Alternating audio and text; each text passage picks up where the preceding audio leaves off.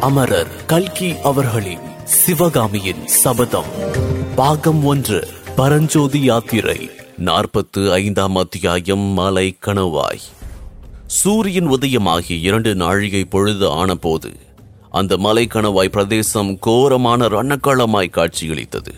இளம் கதிரவனின் செங்குணங்கள் பாறையில் ஆங்காங்கு தோய்ந்திருந்த கரும் ரத்தத்தில் படிந்து ரணக்களத்தின் கோரத்தை மிகுதிப்படுத்தி காட்டின. கால் கை வெட்டுண்டும் தலை பிளந்தும் தேகத்தில் பல இடங்களில் பட்காயம் பட்டும் உயிரிழந்த ஒன்பது வீரர்களின் பிரேதங்கள் அந்த கணவாய் பாதையிலே கிடந்தன.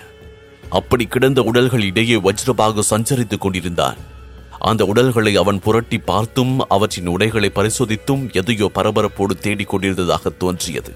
சற்று தூரத்தில் ஒரு பாறையின் மீது பரஞ்சோதி உட்கார்ந்திருந்தான். அவன் முகத்தில் மிகுந்த சோர்வும் அருவருப்பும் குடிகொண்டிருந்தன. கையிலே வாளை பிடித்து ஊன்றிக் கொண்டிருந்தான். பக்கத்திலே ரத்தம் தோய்ந்த வேல் கிடந்தது. சற்று முன்னால் நிகழ்ந்த கொடுமையான ஒரு சம்பவம். பரஞ்சோதியின் மன கண் முன்னால் நின்றது. சள்ளுக்க வீரர்களில் மூன்று பேரை பரஞ்சோதியும் ஐந்து பேரை வஜ்ரபாகுவும் யமனுலகுக்கு அனுப்பினார்கள்.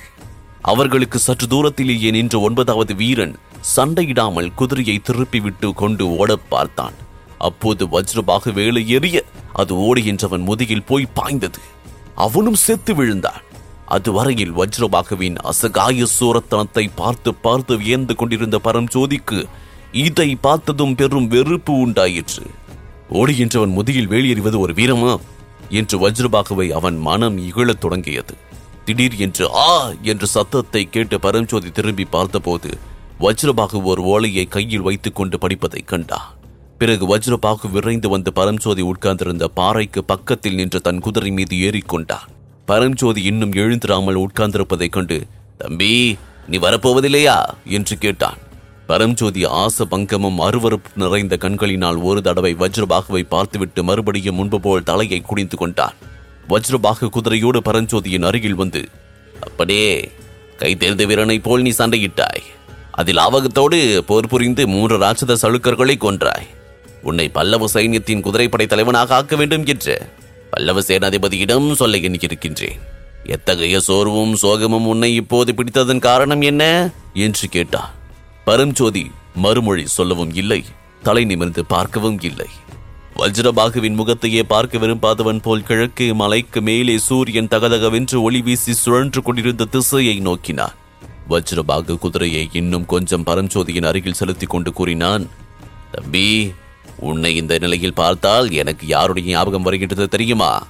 குருஷேத்திர போர்க்களத்தில் இரு தரப்பு சைன்யங்களும் வந்து யுத்தத்துக்கு ஆயத்தமாக நின்றன. யுத்தம் ஆரம்பிக்க வேண்டிய சமயத்தில் அர்ஜுனன் வில்லை தேர்தட்டில் போட்டுவிட்டு எனக்கு ராஜ்யமும் வேண்டாம் ஒன்றும் வேண்டாம் என்னால் யுத்தம் செய்ய முடியாது என்று சோகமடைந்து விழுந்தான். உன்னை இப்போது பார்த்தால் அந்த அர்ஜுனனைப் போலவே இருக்கின்றது. அர்ஜுனன் என்ற பெயர் காதில் விழுந்தவுடனேயே பரம்சோதி வஜ்ரபாகுவை நோக்கினார். அவனுடைய கண்களிலே சோர்வு நீங்கி ஒரு புதிய ஒளி சுடர் விட்டது வஜ்ரபாகு நிறுத்தியதும் அப்புறம் என்ன நடந்தது? என்று ஆர்வத்தோடு கேட்டான். நல்ல வேளையாக அர்ஜுனனுக்கு கிருஷ்ண பகவான் ரதசாரதியாக அமைத்திருந்தார். பரமாத்மா அர்ஜுனரை பார்த்து அர்ஜுனா எழுந்திரு நீ ஆண் பிள்ளை சத்ரியன் யுத்தம் செய்வது உன் தர்மம் கையிலே வில்லை எடு என்றார். இம்மாதிரி இன்னும் பதினெட்டு அத்தியாயம் உபதேசம் செய்தார். அதனால் அர்ஜுனனுடைய சோர்வு நீங்கி மறுபடியும் ஊக்கம் பிறந்தது என்று சொல்லி வஜ்ரபாக நிறுத்தினான். பிறகு? என்று பரஞ்சோதி கேட்டான். பிறகு என்ன? அர்ஜுனன் கண்டிபத்தை கையில் எடுத்து நானேற்றி டங்காரம் செய்தான். கிருஷ்ண பகவான் பஞ்சஜன்யம் என்கின்ற சங்கை எடுத்து பூம் பூம் என்று ஊதினார். உடனே மகாபாரத யுத்தம் ஆரம்பமாயிற்று. யுத்தம் எப்படி நடந்தது? என்றான் பரஞ்சோதி. ரஜனன்தான் இங்கே நான் உட்கார்ந்து உனக்கு பாரத யுத்த கதை சொல்லிக் கொண்டிருந்தால் இப்போது நடக்க வேண்டிய யுத்தம் என்ன ஆகின்றது? என்று சொல்லிவிட்டு வஜ்ரபாகு தன்னுடைய குதிரையை திருப்பிக் கொண்டு அந்த மலை பாதையில் மேலே போகத் தொடங்கினான். பரஞ்சோதி துள்ளி எழுந்து வேலையும் வாளையும் எடுத்துக்கொண்டு தன் குதிரையின் மீது தாவி ஏறினான். விரைவில் அவன் வஜ்ரபாகுவின் அருகில் போய் சேர்ந்தான். வஜ்ரபாகு திரும்பி பார்த்து தம்பி வந்துவிட்டாயா? உன் முகத்தை பார்த்தால் என்னோடு சண்டை பிடிக்க வந்தவன் மாதிரி தோன்றுகின்றது. அப்படித்தானே? என்றான். பயப்படாதீர்கள். அப்படி நான் உங்களோடு சண்டை செய்ய வந்திருந்தாலும் பின்னால் இருந்து முதுகில் குத்திவிட மாட்டேன். முன்னால் வந்துதான் சண்டையிடுவேன்.